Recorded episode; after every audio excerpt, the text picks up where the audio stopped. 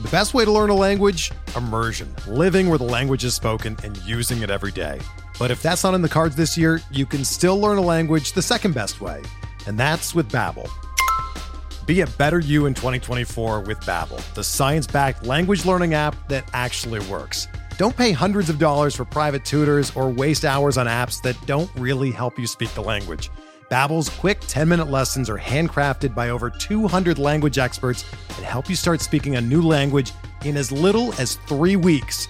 Babbel's designed by real people for real conversations, and their tips and tools are approachable, accessible, rooted in real-life situations and delivered with conversation-based teaching so you're ready to practice what you've learned in the real world.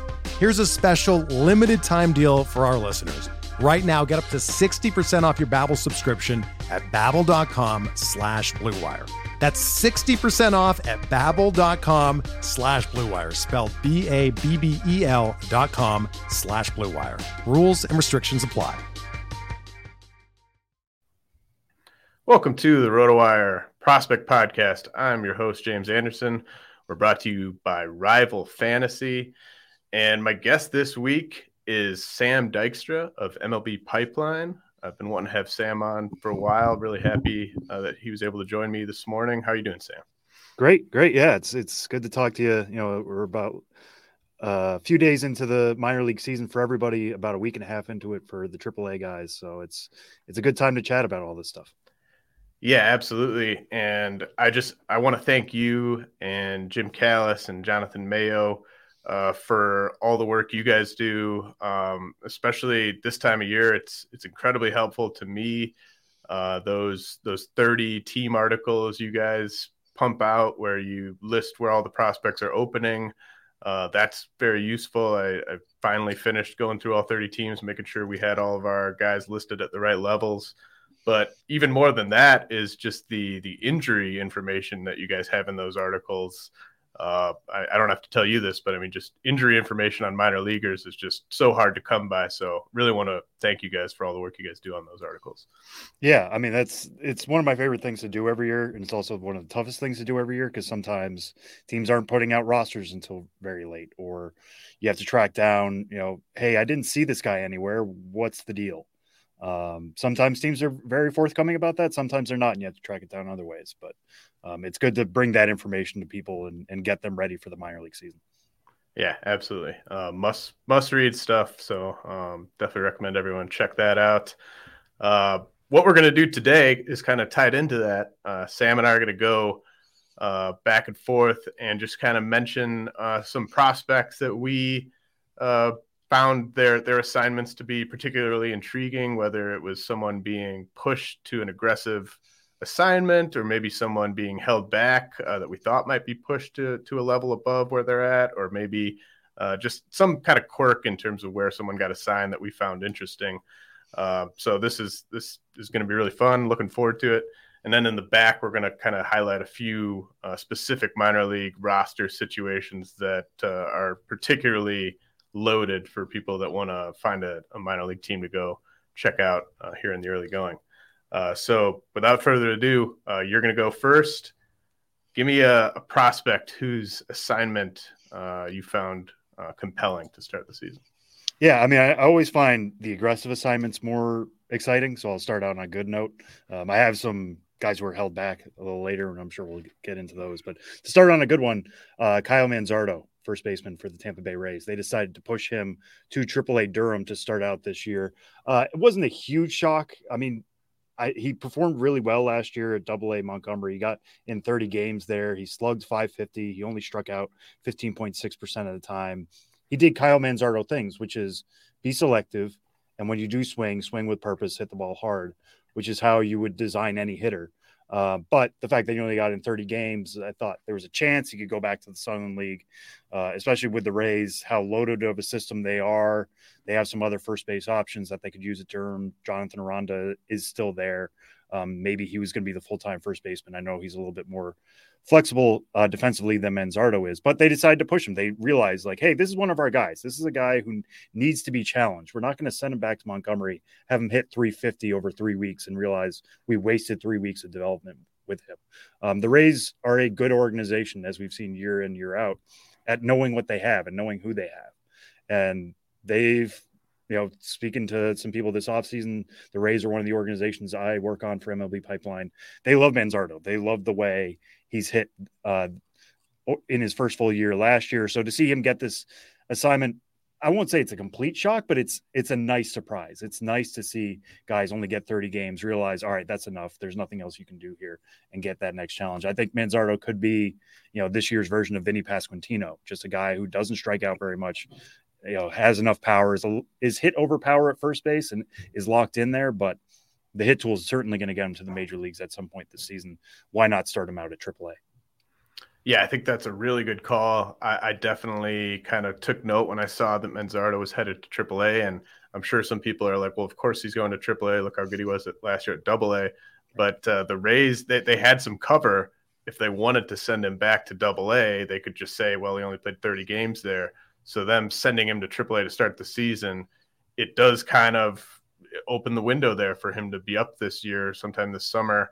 Uh, I wasn't really sure they were going to go that route. They've got a ton of guys, like you mentioned. They've got Aranda, they got Curtis Mead. Uh, they don't have Manzardo yet on the 40 man, but that was a big uh, kind of signal that they're very open to him reaching the majors this year. They could have sent him to double A, but now he's just one step away. So I, I really like that call. Mine, I'm, I'm actually going to jump down my list because I also had a guy uh, that the Rays sent to triple A and uh, Osleivis Basabe is someone who you know we've I, we've been tracking for years. Always has had this great hit tool back when he was in the Rangers system. Uh, but he had zero home runs in 57 games at Double A last year. I believe he's like 22, maybe he's about to turn 22. Um, but he hit a, a, home run in big league spring training, and then he's already got a home run in a week's worth of games at Triple A. So you know, the Rays, I think they could have sent him back to double A. I know he's he is on the 40 man, but another guy where it just felt like they were giving this guy, uh, Basabe, a, a, vote of confidence and possibly a sign that there's some power coming that might surprise us this year if we factor in what he did in the spring and, and what he's done so far in the early going there uh, at AAA. Yeah, I remember we were trying to debate like where to put him in the Rays list. Adam Berry, the Rays beat writer, puts together the top 30 for the preseason, and then I fill in uh, as the season goes along. And we were having debates about Basabe versus Mason Auer. you know, their mm-hmm. outfield prospect who's tooled up, has four out of five tools. It's the hit tool that's the question. Basabe is kind of the other way.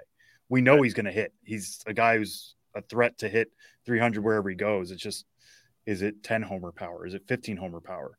Is he ever going to scratch the upper teens? We don't know so him homering already for Durham is, is a big step. Um, and yeah, we're going to see how things go. But the fact that again, you could send him back to Montgomery, have him hit 330. That's not going to do anything for him. Why? Why do that? That's a waste of everybody's time. Yeah, it's a it's a good challenge, and uh, you know it's it's early. It's only a week, but if we you know if we look up in June and Basabe is you know setting kind of career bests in, in the power department, uh, I think that that's very noteworthy because of what you said with the the hit tool, and uh, he can play um, multiple positions in the infield. Um, I did I did think that the Rays just in general um, had some more aggressive assignments this year than I I remember in, in past years. I thought we also saw votes of confidence for Junior Caminero. Um, Cole Wilcox uh, getting to skip over high A, Mason Auer, as you said, um, working on that hit tool, but he gets an aggressive push to double A. So, um, yeah, Rays are, Rays are not messing around. Uh, nope. All right. Who's your uh, second guy? All right. So I'll, I'll, go to the AL West. And again, just staying on the, you know, positive front guys who were pushed. This guy skipped over a level completely. Edgar Quero, uh, yep. uh, the catcher for the Angels. Um, he was kind of on the cusp of the top 100. We're going to have a bunch of graduations coming up soon. He might crack that list uh, at some point. Um, just a really good hitter last year in the Cal League had some power, but again, it's the Cal League. Like I'm sure many of your listeners know, that's one of the most hitter friendly leagues in all of the minor leagues. It's right there with the Pacific Coast League.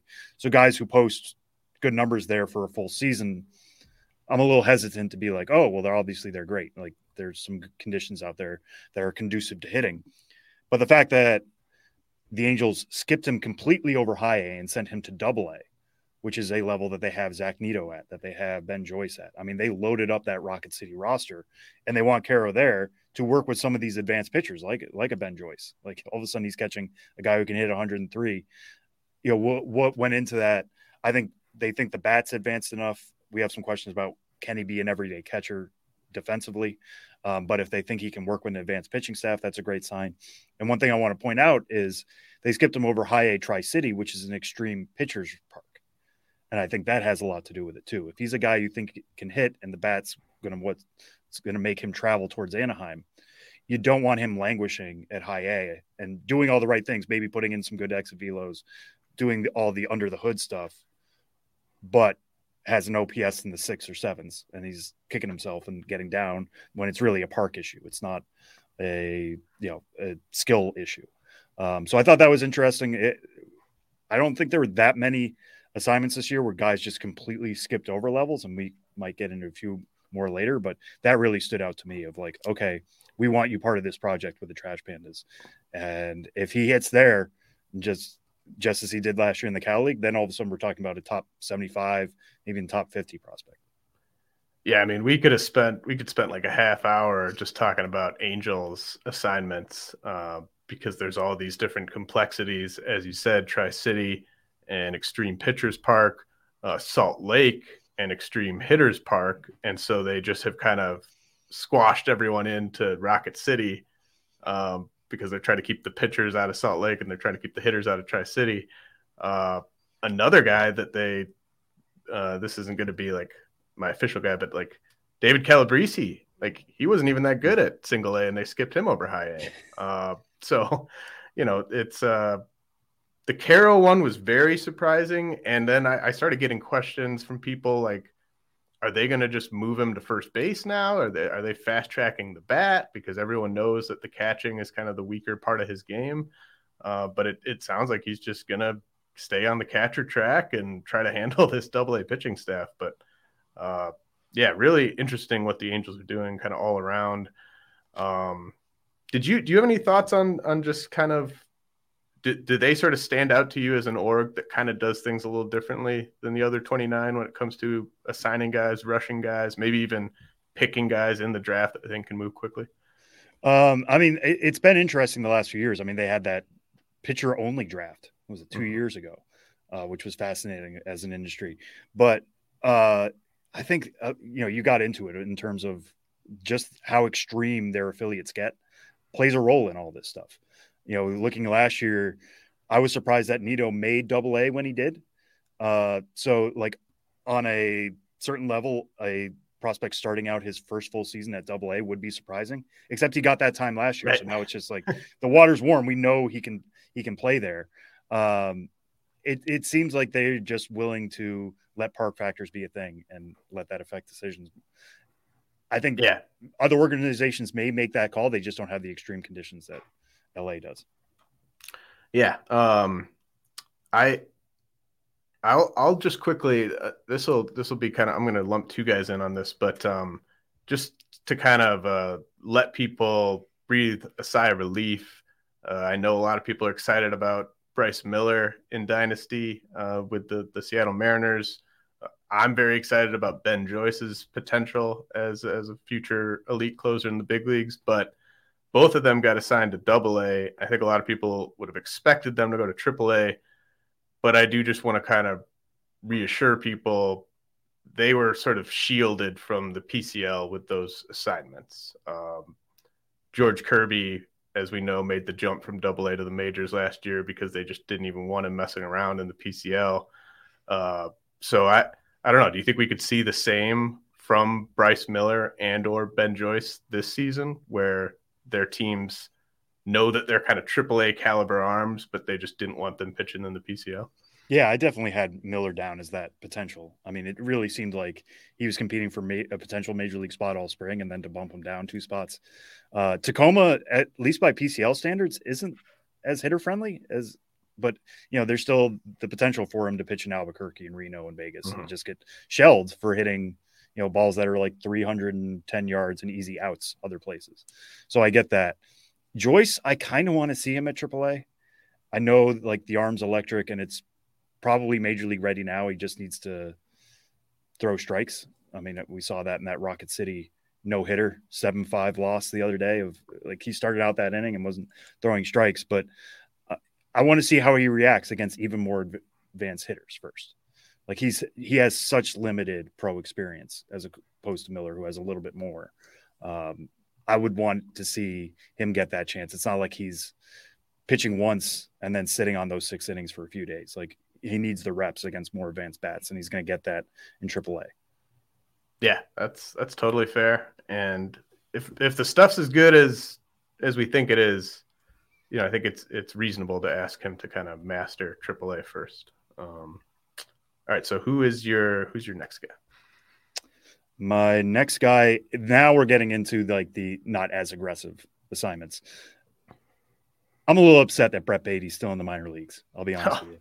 Oh yeah, uh, Brett Baty, you know, with talk of the, the spring was is he going to make the opening day roster? Was coming off a thumb injury last year, made, made his major league debut, so we know they thought he was major league ready at some point last year down the stretch. Was he going to elbow Eduardo Escobar off of third base? They decide to not do that, and that's you know an interesting call. Maybe three four years ago we're talking about that of like okay, well you know he's a he's a prospect, whatever. But now we're in a world in which there are incentives to put your prospects on the opening day roster. We're seeing Jordan Walker, who's younger than Baty. We're seeing Anthony Volpe, who's younger than Baty. And ha- both of those guys have zero major league experience. All three of them are top 20 prospects on our list. We all think very highly of those guys that they can hit and will hit at the major league level. So for the Mets to be like, ah, we don't want him up here right now. And then, of course, what is he doing so far at AAA Syracuse? he's hitting the crap out of the ball. Like he's slugging above 700, I think, last time I checked. He had, when I was checking yesterday, and then I know he did well again yesterday, he had the highest average exit velo in all of AAA. It was around 100.5. And I know average exit velo isn't a perfect stat because, like, if you mm-hmm. deflect a ball and it goes rolling up the line, that gets factored into it. I get that. But he's hitting the ball hard, and that's all Brett Baty has ever done what he needed to do was starting to elevate the ball. He did that more last year at Double A and Triple A. That's why he got the major league call. He looked good this spring. I just think if you're the Mets and you're in a spot where, hey, we didn't win the division last year and it was mm-hmm. a close race, we need all the help we can get from day one. Why are you sending Baty down? And why, you know, we can get into a different conversation of like, why are you not playing Francisco Alvarez right now either? But Baty should at least be getting that shot. He is one of the best bats in the org, and he should be getting everyday reps at third base uh, at the major league level. I think he's good enough defensively to handle that. I know that's like maybe the biggest question. I think he's going to be average at worst there. Um, so if that's the case, let him see the bright lights of Queens and, and get him up there as quickly as you can and help you win potentially a division. You know, when in a competitive race, the Phillies are the defending NL champs. The Braves were really good again last year. I mean, this I, I don't see why the Mets are wasting bullets with him in Syracuse. Yeah, I totally agree. I mean, I think it, it's probably more to do with them uh, just wanting to give Eduardo Escobar one more shot. But I think uh, you know it's it's the GM's job to put the best players on the big league roster. It's the manager's job to make sure everyone kind of accepts their role, understands their role, and uh, really tough to argue that they did that in terms of putting their best players on the big league roster with the Baty uh, opening at AAA. Um, as you said, Francisco Alvarez not playing as much as as we'd like right now. Uh, hopefully, that kind of trends in the other direction. Uh, I've got uh, I've got another positive one. Um, I thought the Red Sox sending Nick Yorke to Double A was uh, a really nice vote of confidence for him. You know, Nick Yorke, obviously a bat first prospect. Uh, he just turned 21, so he's still young for for Double A and would have been fine to send him back to high A where he was well below league average last year. But they they're just like, we think this guy needs to go to double A. The bat's ready, uh, despite what he showed last season.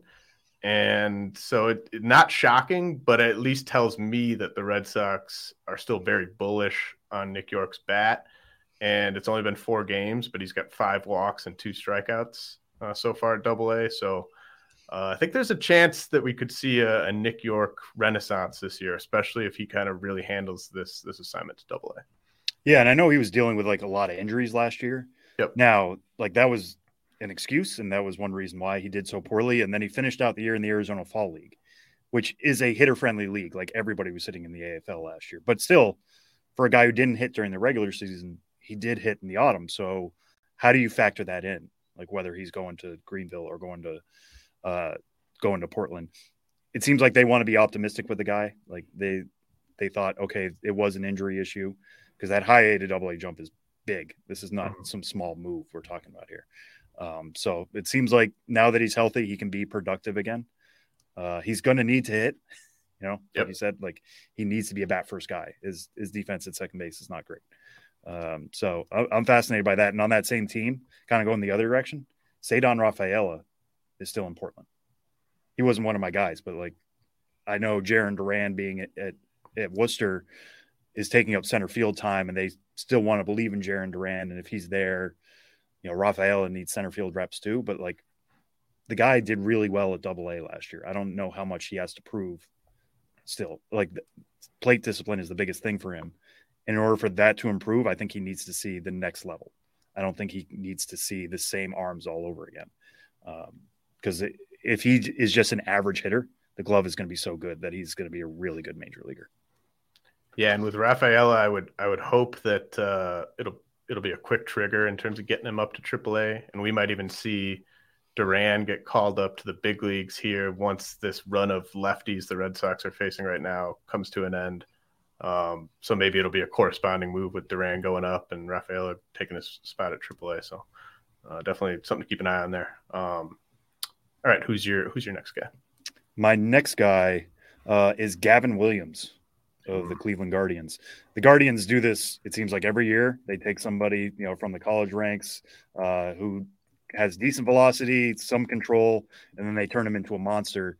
And Gavin Williams was that guy for them last year. You know, 23rd overall pick. Uh, they took him in the first round. Pitched at two levels, had an ERA below two. Uh, finished out the year at Double A Akron, got 16 starts there, and now he's back in Akron again. Like, I get it. When I was looking at their organizational depth chart, I think they kind of filled up Columbus with guys who could be called up in a pinch, you know, some veteran types. Tanner Bibee got the call over Gavin Williams, which I think is a little interesting. Bibee has maybe a grade or two control better than Gavin Williams, and maybe that's why he gets the nod here. Um, but again, Gavin Williams is somebody you make room for. Is, is somebody who needs to be challenged. I mean, he struck out 82 and 70 innings last year against only 26 walks, had an ERA 2.31, and then what does he do in the first outing for Akron this year? He strikes out nine and four and a third innings. Like I, I just don't know if he's being challenged right now. Uh, the control is we have it down as a 50. It's four above average pitches. It's a fastball that can be in the mid 90s. All the pieces are there for him to see the major leagues at some point. I'm sure it was a call between Bibee and Williams, but again, it's just notable that out of those two, Williams is the one who's still in the Eastern League. Yeah, man, that's that's a really good call. Uh, you know, I I was getting questions all spring about Gavin Williams from people wondering if he was healthy because he hadn't pitched in any big league spring training games. And then we get the sigh of relief of seeing, okay, he's healthy, the stuff's there. He completely dominates in that first double A start. But then you're just kind of wondering, like, why is he there? like, right. You know, what what what's he learning from this? He's just mowing these guys down. There's no resistance at all. Uh, yeah, I think you make a really good point about the the types of pitchers they sent to AAA, more sort of polished guys, maybe lower ceiling guys than than Williams, but I mean, this is a guy that you know, I think you let him kind of kick the door down if if you can because they're already exp- their depth's really getting tested so far and it's only been a, a couple weeks. So, yeah, that one was surprising to me. I mean, do you like I've I've always liked Gavin Williams more than than Bibee, um, yeah. just because the upside. I mean, is that kind of your your read on as well? Oh yeah, totally. I mean, we have Williams ahead of Bibee in our top 100. It, yeah. It's the upside is there to be like a potential number two in a rotation. Um, you know, the, it, it's funny talking about this stuff, and you brought up a great point before about Rafaela. You know, you can see how moves down the depth chart are just going to push guys down. There's only so many rotation spots. There's only one center field, et cetera, et cetera. Maybe guys get quick hooks and we're like thinking about this too hard. But even for him to start out there is still a move that they made. It, it is a choice that they they could have sent him to Columbus if they wanted to, and they didn't. So maybe he only gets three starts here, and, and all of what we're saying is, you know, doesn't matter by the end of April, but it matters now. And uh, I don't. Uh, we'll see if if that means like come June or July, if the, the Guardians have a rotation opening, and we're looking here and we're like, well, Williams has the better upside, but Bibee has been at AAA all summer. Maybe Bibee gets the call first, and th- that'll be a fascinating call. Yeah, my guy uh, Bernie Pleskoff, uh, former scout, told me that he heard a Roger Clemens comp on Gavin Williams this spring. So, no. um, very, pretty irresponsible, but uh, that, that's that's the type of upside we're talking about. Um, all right, speaking of upside, my next guy, uh, Kahlil Watson. So, just a disastrous first full pro season last year. Was striking out over a third of the time at single A. Obviously, some some makeup questions really came into play. Uh, I think the team suspended him, um, but and and he's still 19 years old. Uh, but he impressed in the spring. He gets sent to to high A, um, despite the the struggles and everything at single A and he's already got a home run. He's already got three steals, more walks and strikeouts in just four games at high A. So tiny sample, but you know we might see Watson just really put up some crazy numbers this year if he if he can kind of focus just on baseball and focus on being the best version of himself. He could carry over that success from the spring. Uh, they they didn't baby him with this promotion. And I also think it's noteworthy that uh, you kind of look at the, the four shortstops from that that draft. Uh, Marcelo Mayer still at uh, still at high A. Uh, Brady House at single A. Jordan Lawlar at double A. So Watson right squarely in the, the middle of that pack, uh, despite his struggles last season. Yeah, I was going to bring that up. I mean, it, it's crazy to think it's only two years ago we were talking about Kahlil Watson as like right up there as a potential top five pick, and you know right up there alongside Lawlar and Mayer and uh, Jackson Merrill, who like all of those guys we now have as top 20 overall prospects. Um, so the talent's not that far away. I mean, I don't think a, a, year is enough to completely deflate his balloon, but it brought up a lot more questions. You know, you mentioned the, the contact rate. That's a big one. If you're not going to hit the ball at, at single A, then it's tough for us to project you to be even an average hitter by the time you get to double A or triple A. Um, the one interesting thing you're going through his stats before, you know, he gets moved up to the Midwest League, which I know the Florida State League is a pitcher's league, but the Midwest League early on this year, I mean, it's yep. been cold up there and it, the hitters are not hitting. So the fact that he is makes him even more fascinating, I think. Yeah, I mean Beloit's just uh, right down the the highway for me, and I mean it's it's heated up uh, here these last few days, but usually you could kind of just throw out that first month of Midwest League performance with a lot of these guys because it's just you know it's not normal baseball playing conditions a lot of the time. So that's that's a great point that he that he is in Beloit in the Midwest League. So um, definitely a guy to, to keep an eye on over these next few weeks, Kahlil Watson, because uh, you know if, if he handles this assignment, I mean he could put up some pretty monstrous numbers, uh, and that's a fun infield with him and Yiddi Cappe down there at at, uh, at high. Mm-hmm. All right. Uh, you got anyone else? Yeah. I mean, I already said one catcher uh, whose name is Quero. I'm going to go back to the Brewers organization, mm. Jeferson Quero, uh, who was at Double A Biloxi. Um, somebody again who also got Arizona Fall League experience last year. Um, spent most of last year at Single A Carolina. Got 20 games in at High A Wisconsin, so he got even less time at High A than Kyle Manzardo did at Double A when we were talking about him before. Quero gets pushed to Double A uh, right now. He's only 20 years old. He's going to be 20 for the entire summer. Um, so he is young for that level. He's not the youngest player on his team. That goes to Jackson Chourio. That's probably going to go to Jackson Chourio for yeah. a long while. Yeah. Um, but you know, Jeferson or Jeferson Quero, we think might be one of the best defensive catchers in all the minor leagues. I mean, he, the way he was throwing guys out in the Arizona Fall League uh, was really special. It sounds like he works with staffs really well, which I'm sure is going to help with him, you know, with him with this jump to double A, working with a more advanced staff. They really believe in the glove.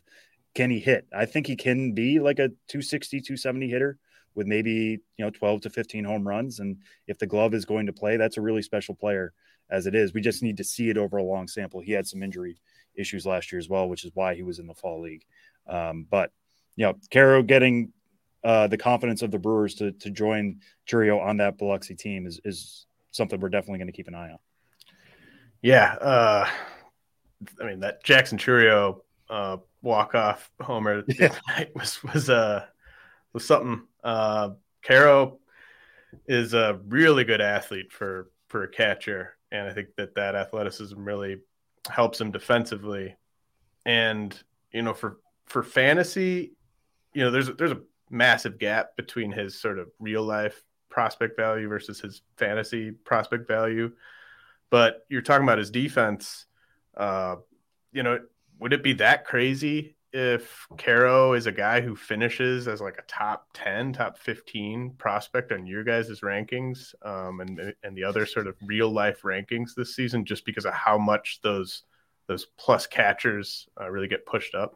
Yeah, I mean it's certainly possible. Uh, I've I've kind of had him circled as a guy who could be a top 100 guy at some point this year, and you know we've been willing to stuff Francisco Alvarez, who's kind of his inverse in some mm-hmm. ways. Mm-hmm. That yep. we really believe in the bat. We have some questions defensively.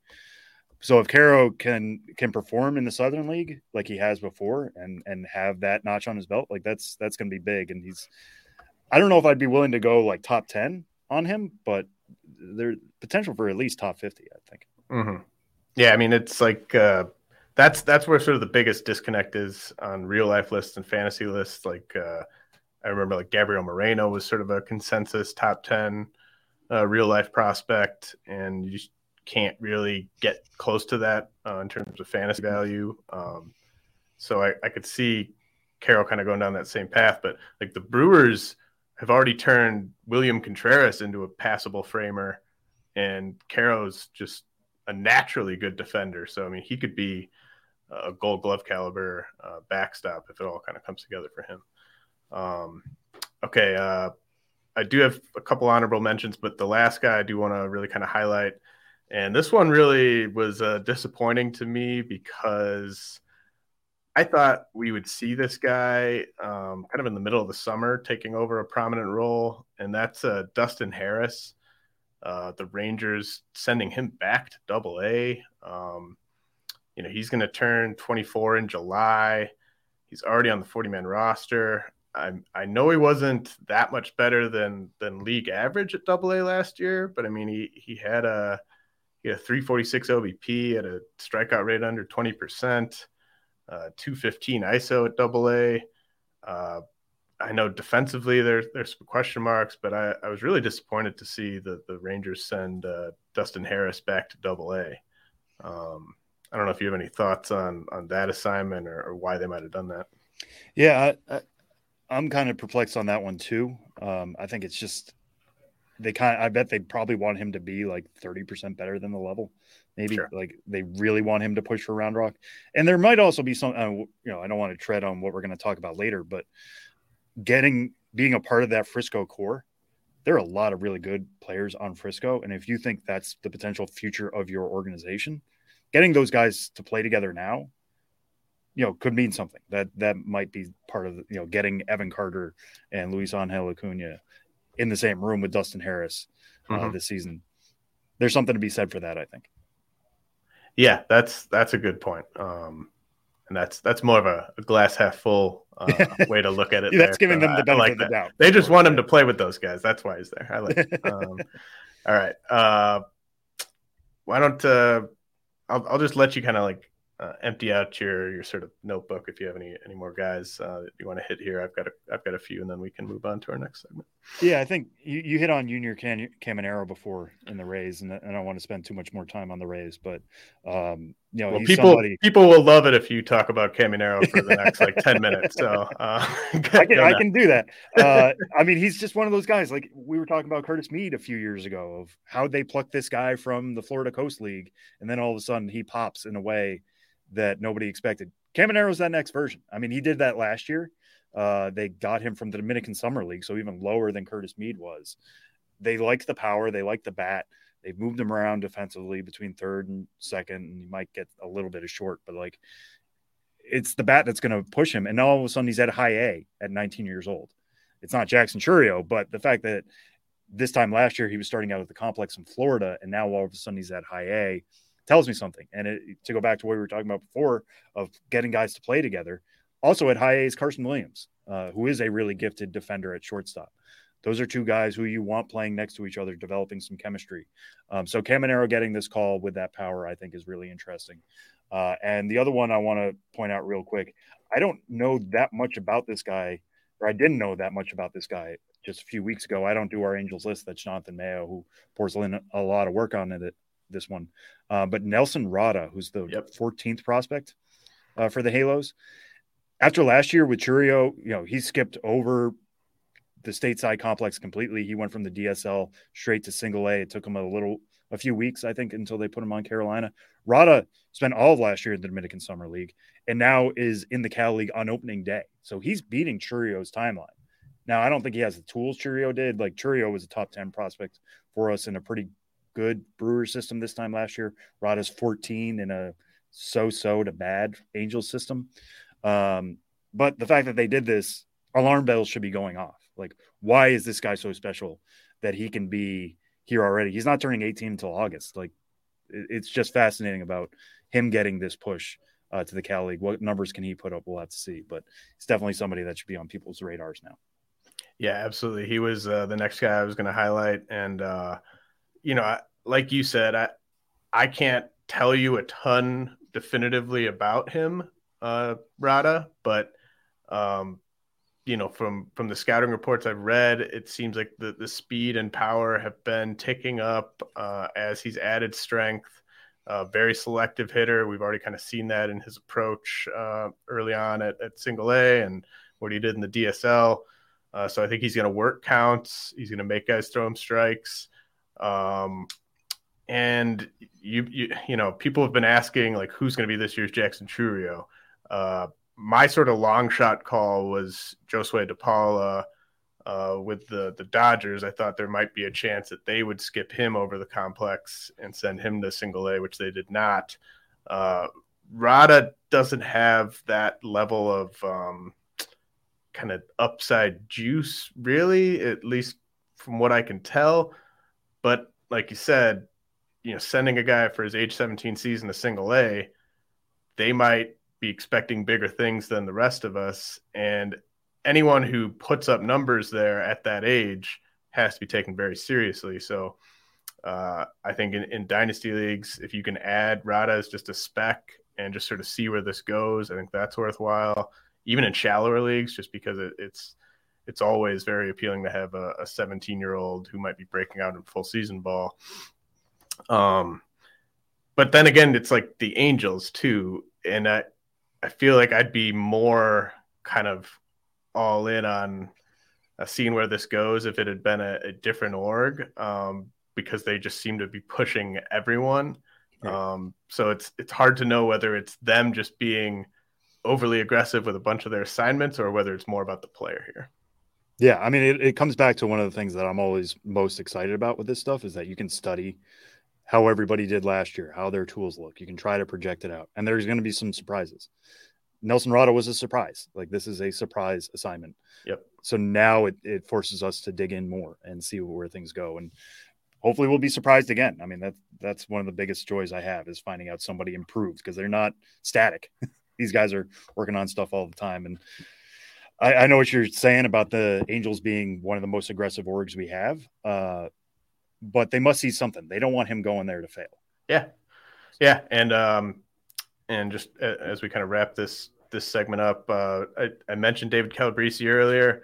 He finished last year at single, like his numbers at single A looked terrible, but he did finish strong, and so just pay attention to what Calabrese does at double A. Uh, he does have defensive chops. He's got speed. So if the bat is more advanced than than we thought, that's that's noteworthy. Um, I do want to see Marcelo Mayer and, and Brady House get a, a, level bump here in the coming weeks. I just think that those guys should be pushed. Um, and then Mason Miller, I wanted to note he opened at double A and he's already at triple A. Uh, struck out eight guys in like three and two thirds, I think, in his, his lone double A start. And he does have experience at triple A dating back to last year, but uh, Mason Miller now just just one step away from the big leagues. So I think that's that's uh, worth mentioning as well. Uh, all right. we are going to head to a message from our sponsors. And then when we get back, uh, Sam and I are going to highlight a couple of our, our favorite uh, loaded roster situations in the minors. We're driven by the search for better. But when it comes to hiring, the best way to search for a candidate isn't to search at all. Don't search match with Indeed. Indeed is your matching and hiring platform with over 350 million global monthly visitors, according to Indeed data, and a matching engine that helps you find quality candidates fast. Ditch the busy work. Use Indeed for scheduling, screening, and messaging so you can connect with candidates faster. Leveraging over 140 million qualifications and preferences every day, Indeed's matching engine is constantly learning from your preferences, so the more you use Indeed, the better it gets. Join more than 3.5 million businesses worldwide that use Indeed to hire great talent fast. And listeners of this show will get a $75 sponsored job credit to get your jobs more visibility at Indeed.com slash BlueWire. Just go to Indeed.com slash BlueWire right now and support our show by saying that you heard about Indeed on this podcast. That's Indeed.com slash BlueWire. Terms and conditions apply. Need to hire? You need Indeed. Whether you're a world class athlete or a podcaster like me, we all understand the importance of mental and physical well being and proper recovery for top notch performance. That's why I'm excited that Unifyd Healing is sponsoring podcasts on the Blue Wire Network. Unifyd Healing is a new and super innovative global network of wellness centers powered by Energy Enhancement System, or EE System. If you haven't heard of the EE System yet, then you'll want to listen up. This technology promotes wellness, deep relaxation, purification, and rejuvenation. Wherever you are across the globe, access to a center is easy and affordable. Interested in experiencing the EE System technology for yourself? Go to unifydhealing.com slash bluewire to learn more and find a center near you. That's unified, U-N-I-F-Y-D, healing.com slash bluewire. No material or testimonials on the Unifyd Healing website are intended to be viewed as medical advice or a substitute for professional medical advice, diagnosis, or treatment. Always seek the advice of your physician or other qualified healthcare provider with any questions you may have regarding a medical condition or treatment and before undertaking a new healthcare regimen, including EE system. A new MLB season means it's time for a new kind of daily fantasy baseball. Rival Fantasy is the fantasy platform reinventing the way daily and weekly games are played, and they've brought new games to the ballpark this year that fantasy players won't find anywhere else. Rival Fantasy's games include Fantasy Bingo, head to head player challenges, and Fantasy Book, where users can select over unders for two to five players. With games like this, Daily Fantasy has never been better. Right now, RotoWire listeners can get a $50 protected first play. That means if you win your first play, you keep your winnings. But if you lose your first entry, Rival Fantasy will fully refund you up to 50 bucks. Go to play.rivalfantasy.com slash sign up and use code ROTOWIRE MLB at sign up and deposit a minimum of $25 to get your first entry on Rival protected up to $50. Now's the time to step to the plate and become a rival today. Welcome to the arena. Baseball is back. Swing into the MLB season with vivid seats and score tickets to all the hottest matchups and biggest games of the year. Every crack of the bat, every deep center fly, and every heart pounding double play of your favorite team live and in person. Plus, with Vivid Seats rewards, now you earn rewards with every single ticket purchase each ticket you buy gets you closer to your reward. Just buy 10 tickets, then simply cash in your credit toward your 11th ticket purchase. That's that easy. Pro reward tip buy tickets for your whole group, split the bill, and make progress towards your free 11th ticket even faster. From behind the plate to the upper deck, Vivid Seats has great tickets for all the 2023 games that matter to you. Just visit vividseats.com or download the app today. Vivid Seats, experience it live. See vividseats.com slash rewards for terms and conditions. All right, Sam, we are back. Uh, that was fun. I, I just I, I, share your uh, excitement for kind of finding out where all these guys go. Lots of guys to just really keep an eye on uh, early in April. Um, but I wanted to highlight some specific rosters, and you know, obviously, this is great if you're watching on MLB TV. Uh, it's great if you live in these areas and want to go catch a, a minor league game. Uh, we're going to help you uh, pinpoint some some teams to target here. Uh, so what's one roster or roster situation that you think is specifically loaded uh, that you can't wait to watch this season? Yeah, I'll, I'll kind of quote from Jim Callis's uh, story that he did for us on, on like what we think are the most loaded rosters. And at number one, he had the Frisco Rough Riders, who we talked about before with Dustin Harris starting out there. But you've got four top 100 prospects between Evan Carter, uh, Jack Leiter, Luis Angel Acuna, Owen White. Um, they also have Tekoah Roby, who I, am a big fan of. I think you know he's got enough pitches to to really pitch well there uh, at Double A. The Rangers are kind of like in a tweener situation right now. I know they've made a lot of big signings the last two off seasons uh, in terms of you know trying to get over that hump in the AL West and back into the American League postseason. But they have a de- pretty decent system too. I mean, especially at the top here and getting all these guys coalesced in one place, I think could be really interesting. And it's interesting too, just from a standpoint of like there are some question marks here. Jack Leiter was at double A all last year, didn't go as well as anybody would have hoped. How can he rebound? What can he take from last year and learn or learn from that? Owen White hasn't really been healthy the most of the time, but his ceiling is immense. I mean, when he pitches, it's really, really good stuff. So, what can he do to potentially get over 100 innings this year? Um, Evan Carter has one of the best eyes like in minor league baseball right now. One of the most discerning eyes. He knows where the ball is going. He knows when to swing, when to lay off pitches. That's going to translate well. So, like, how long does he stay at Double A? Is is it a short stay? Is it something where he moves? And Acuna, you know, uh, obviously brother of Ronald Acuna Jr., supremely athletic on the infield. He's not like his brother. He's an infielder, not an outfielder. Um, all the tools are there for him to be a potential quick climber as well. Maybe some questions on the hit, but like there's some really interesting st- stuff that could happen there with the Rough Riders. And if those guys are supplementing the signings that they've made the last two off seasons, that's I think what's going to get Texas over the hump more than just keep throwing money at the issue. They're going to have to develop guys, and the core of that is now at Double A.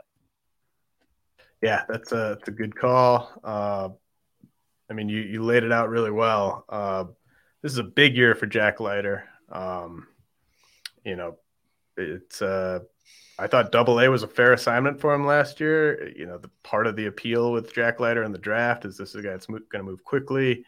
Um, you know, and you know, a lot. It's it's it's not easy um, getting guys out even at even at Double A, but uh, for a guy with his pedigree, I'd like to see a step forward from him. And um, do you do you think do you think Evan Carter debuting uh, this year is is in play at all, or do you think that that's just going to be probably next season, kind of no matter no matter what he does? I think he's kind of in that spot where like he could debut this year, but still be a prospect for next year. Sure. Kind of in that Gunnar Henderson, Corbin Carroll role. Corbin Carroll's actually maybe like a good idea of what that could be for Evan Carter. Corbin Carroll began last year also in the Texas League, moved up to AAA, debuted late in the year, um, just to get him that look. Like if the Rangers aren't in the running, and they are getting squeezed out come September, you want to make space for Evan Carter. Like it's a bat that's going to play at the major league level. Um, I think anybody who starts out at Double A has a shot. I just I don't think he's going to necessarily graduate. I think we're probably still going to be talking about him a prospect, but it's definitely within the realm of possibility. Yeah, and and very hopeful that Owen White can stay healthy. Uh, okay, my first situation. It's not an entire roster, but I think you'd be hard pressed to find a more loaded outfield than the Spokane outfield uh, in over there in Washington. Uh, Rockies affiliate at, at High A. They got Jordan Beck. They got Yanquiel Fernandez. They've got Benny Montgomery. They got Sterling Thompson. This is just all kinds of pedigree in the draft on the international market. Um, guys with big time offensive ceilings, and it's an incredibly hitter friendly home park there in Spokane. So, I mean, this is this is appointment viewing. I think if you live in the the Pacific Northwest and you're into to minor league baseball, I think this uh, Spokane outfield is is worth the price of admission. Yeah, it's kind of funny how the Rockies have hitter friendly parks almost yep. everywhere. almost like yeah. they're planning for something. Right, right.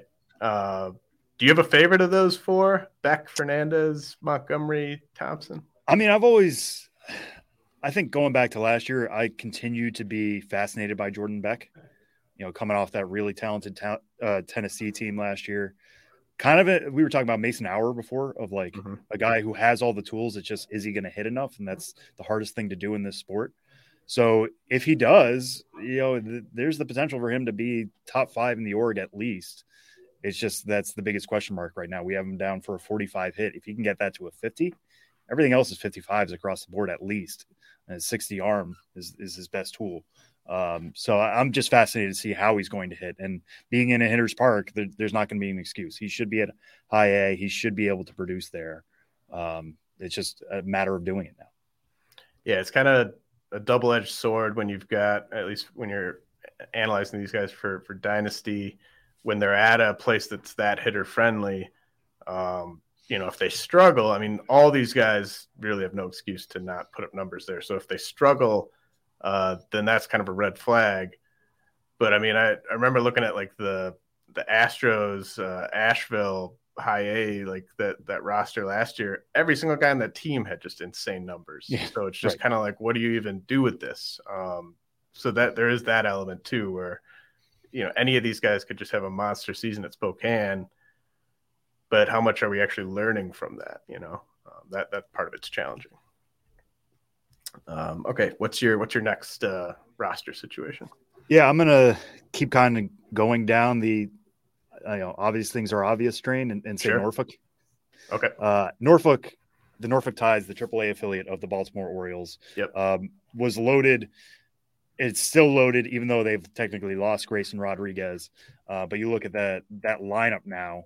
It's Colton Cowser, Jordan Westburg, Joey Ortiz, who I think is a really good shortstop, Connor Norby, uh, who we, j- we just put into the top 100. So those are four top 100 bats alone. Mm-hmm. They also have DL Hall on the pitching side, who I know there's some serious debate over whether he's a better reliever or a starter. If I was making the call, I would probably just move him to relief. I think he can be a wicked reliever. Um, but they they still say, hey, we think we can get enough out of him, enough strikes out of him to be a starter. So that's going to continue this year at Norfolk, and yeah, that's to the benefit of the Tides. I mean, this is already a situation we saw what happened when the Orioles called up a bunch of guys last year, and then all of a sudden they were surprising. Well, the next wave is already here. Like it's it's knocking on the door. All of these guys should be competing for major league spots at some point uh, this summer, and then it's going to become a situation of like how do you sort everybody out, right? Like Jordan Westburg's an infielder, Connor Norby's an infielder, Joey Ortiz. I would keep him at shortstop, but again, another infielder. It's going to be a lot of guys trying out the outfield, guys trying out first base, guys trying out something else. Coby Mayo's not very far beyond. He's not on this team yet, um, but he's another guy they're going to have to figure out where he's going to fit defensively. It's a lot of good problems for the Orioles to have. It makes it all the more frustrating the fact that they didn't make moves this offseason uh, to add some veteran types to this. But you know, if they look at last year's model and think like, okay, if we just add more prospects to this soup, it's going to be even better. The ingredients are there. Yeah, I mean, this might be the most loaded roster in the minors. Um, not not surprising when you have a, a, farm system as stacked as as Baltimore's has been these last uh, couple years. The AAA affiliate uh, being loaded is not a surprise, but I mean, yeah, like like you said, it's it's just stacked. The infield, especially uh, the two way infielders, they can they can all hit, they can all field. Um, and I, I think you know they've got sleepers in the pitching staff. Like I, I like Noah Denoyer a little bit as a as a sleeper. Um, yeah, I mean they've got Drew Rom, who's kind of an interesting lefty. So uh, just talent up and down that roster. Um, and it's like you said, good problem for the O's to have, uh, where they can kind of let competition uh, sort of fuel, you know, who's going to get the at bats. Uh, but very frustrating, I know, for a lot of dynasty league managers to sort of figure out who who are going to be the everyday infielders for this team in about a year. Um, okay, my next one, it's just a it's a one-two punch in a high A rotation, but I just I think both these guys have massive breakout potential. I'm really excited that they're in the same rotation, and that is uh, Bubba, Bubba Chandler and hmm. Anthony mm. Solometo at Greensboro. Uh, I just think that that's such a fun combo of of high upside young pitchers. Uh, Bubba Chandler is the the power righty, and then Solometo is kind of the lanky lefty with the kind of Bumgarner delivery. Um, so it's just just a really fun duo, and I, I know Solometo's uh, velo might be ticking up a little bit, which would be huge for him. He's going to just always give uncomfortable at bats to hitters. If he can throw strikes, I think he could really break out this year. And then Bubba Chandler, uh, I think the sky's the limit for him if he can stay healthy. Uh, just really explosive stuff. Now that he's full time on pitching, I think uh, this could be a breakout year for him as well. Yeah, Bubba Chandler's somebody you could easily have last segment. I mean, either of us could have. The fact that you mentioned, you know, he was a two way player. They made the decision this spring, to be like, you're pitching only. This is the quickest way you are going to get to Pittsburgh is by pitching. We think you could be a hitter, but just go out there and sling it. And they could have easily sent him back to Bradenton and just be like, okay, last time you were here, you're working on two things. Let's see what it looks like when you do one thing. But they believe so much in the arm and that he can, you know, be good enough for the fastball, breaking balls, the changeup. He thinks that's coming along. He was really excited to put that into use. Uh, I love it. I love to see that guy challenged and just be like, no, we believe you are a supreme athlete and a supreme talent, and now it's time your time to prove it. Yeah, and I know that that was kind of a hard sell for him because he just he seems like a guy who just wants to be involved in every game, uh, be competing every single day. Um, but yeah, it, it uh, I think like the the Pirates said, it gotten to a point where they would have wanted to assign him to one level as a pitcher and one level as a hitter. So uh, kind of had to pick a lane. Um, but yeah, I mean, if you're if you're around Greensboro and you can kind of time it to watch either of those guys start, I think it's it's well worth it. Uh, what's your what's your next situation here? Yeah, so my last one, uh, I'm to go off. I'm not to pick a team that was on that story, although you should check it out to, for more loaded rosters across the minor leagues written by Jim Callis the other day.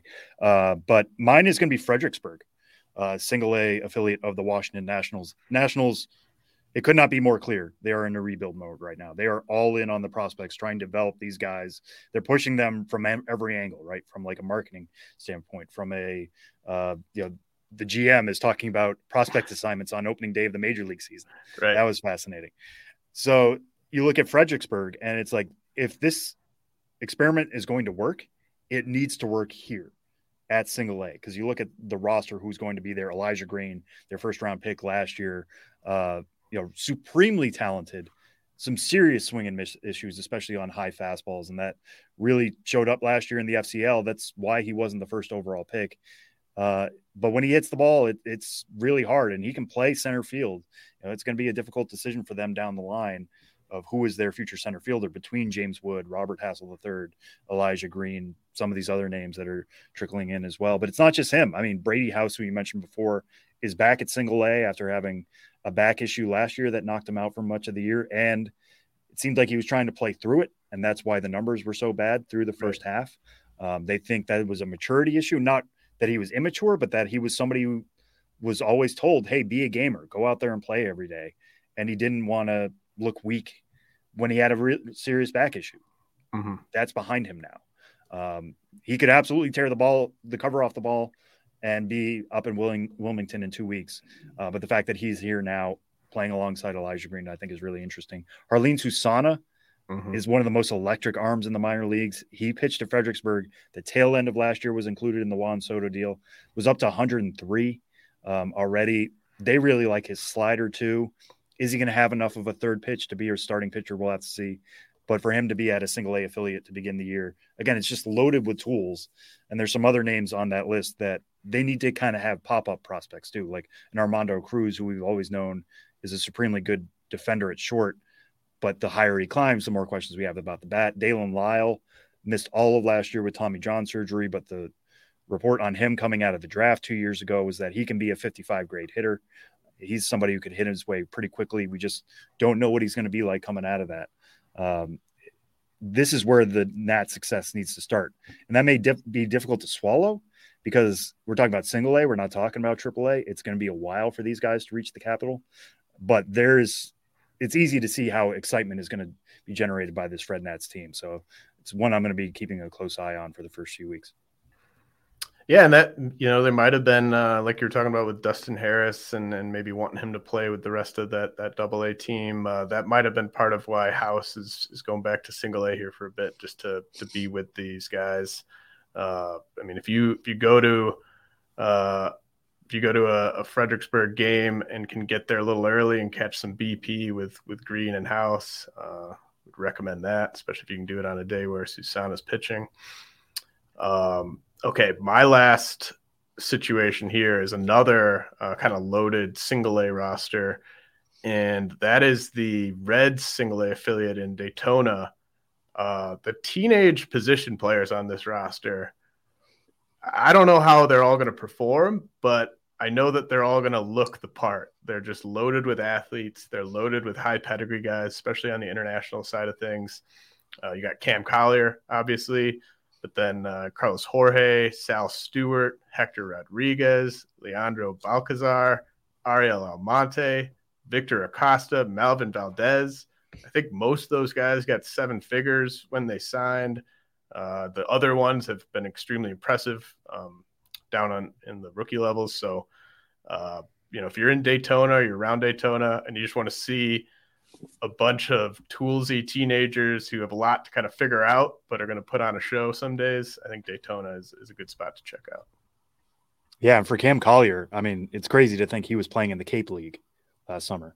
Yeah, you know, he was, he was he was a teenager in the Cape yeah. League. How is that going to compare to the Florida State League? I mean, you're playing every day in a much hotter place, and uh, you know, 100 games versus 20 or so, but still, that, that was insane to me. Yeah, man. Uh, I can't I can't wait to see what he does this year. I mean, it's he's so young that he could be forgiven some struggles this year against single A pitching, but he's also just so talented and he's been on this this fascinating sort of trajectory. Um, like you said, going to the Cape as a teenager. Um, so Collier, uh, can't wait to see what he does. Um, and then I'll just quickly mention, like, you know, not every prep pitcher uh, who gets picked high gets sent straight to single A. I think it's noteworthy that Atlanta sent Owen Murphy and J.R. Ritchie to Augusta. Um, so interested to see how those guys pitch early this season. Um, was there anything else you wanted to mention, Sam? I think we hit on all the major stuff. I mean, this was this was a lot of fun to to bang around the minors like this. Oh yeah, uh, this is this is great. Uh, you know, I, I, think it's more interesting than just sort of analyzing, you know, what these guys have done in less than a week's worth of games. I think there's a lot that you can kind of glean from from seeing where guys get assigned, uh, and I really appreciate you you helping me break it down. Um, I thought it was was great. Uh, do you want to just kind of I don't know if there's anything you want to plug, any anything you're working on. Um, want to let people know where they can find you. Yeah, uh, I'm on Twitter at Sam Sam Dykstra M I L B. Um, all my work can be found at MLB.com/pipeline or at MILB.com, the official website of minor league baseball. Uh, I do the weekly minor league podcast with my co-hosts Tyler Maun and Ben Hill. Uh, it's called the Show Before the Show. We're coming out every week talking about minor league baseball from an industry point of view, uh, from a promotional stand, standpoint, from you know what's happening in the in the games themselves. I mean, we're trying to cover all of minor league baseball for an hour, an hour and a half each week. So check that out. It usually drops on Fridays, but yeah, otherwise, you know, we'll be here all season. Yeah, you guys do do great work. Uh, like I said, really appreciate it. It's invaluable to me. Uh, and again, thank you so much for for taking the time. Uh, this has been the RotoWire Prospect Podcast, brought to you by Rival Fantasy. I'll be back uh, next week with a mailbag episode. It's happening daily. We're being conned by the institutions we used to trust. The mainstream media is distracting us with meaningless headlines instead of focusing on the harsh realities facing American families. Time is short before something big happens, and that's why so many folks are preparing. They're becoming self reliant by investing in emergency food storage from My Patriot Supply. Go to mypatriotsupply.com and secure four week emergency food kits for each member of your family. Each kit contains tasty breakfasts, lunches, and dinners, averaging over 2,000 calories per day. Save $50 on each four week food kit you purchase. Plus, get free shipping on Ready Hour four week emergency food kits. You're not ready if it's not Ready Hour foods. At My Patriot Supply, you can also get solar power generators, water filtration units, heirloom seeds, and survival gear. Order by 3 p.m., and your unmarked boxes ship the same day. Shop MyPatriotSupply.com today mypatriotsupply.com.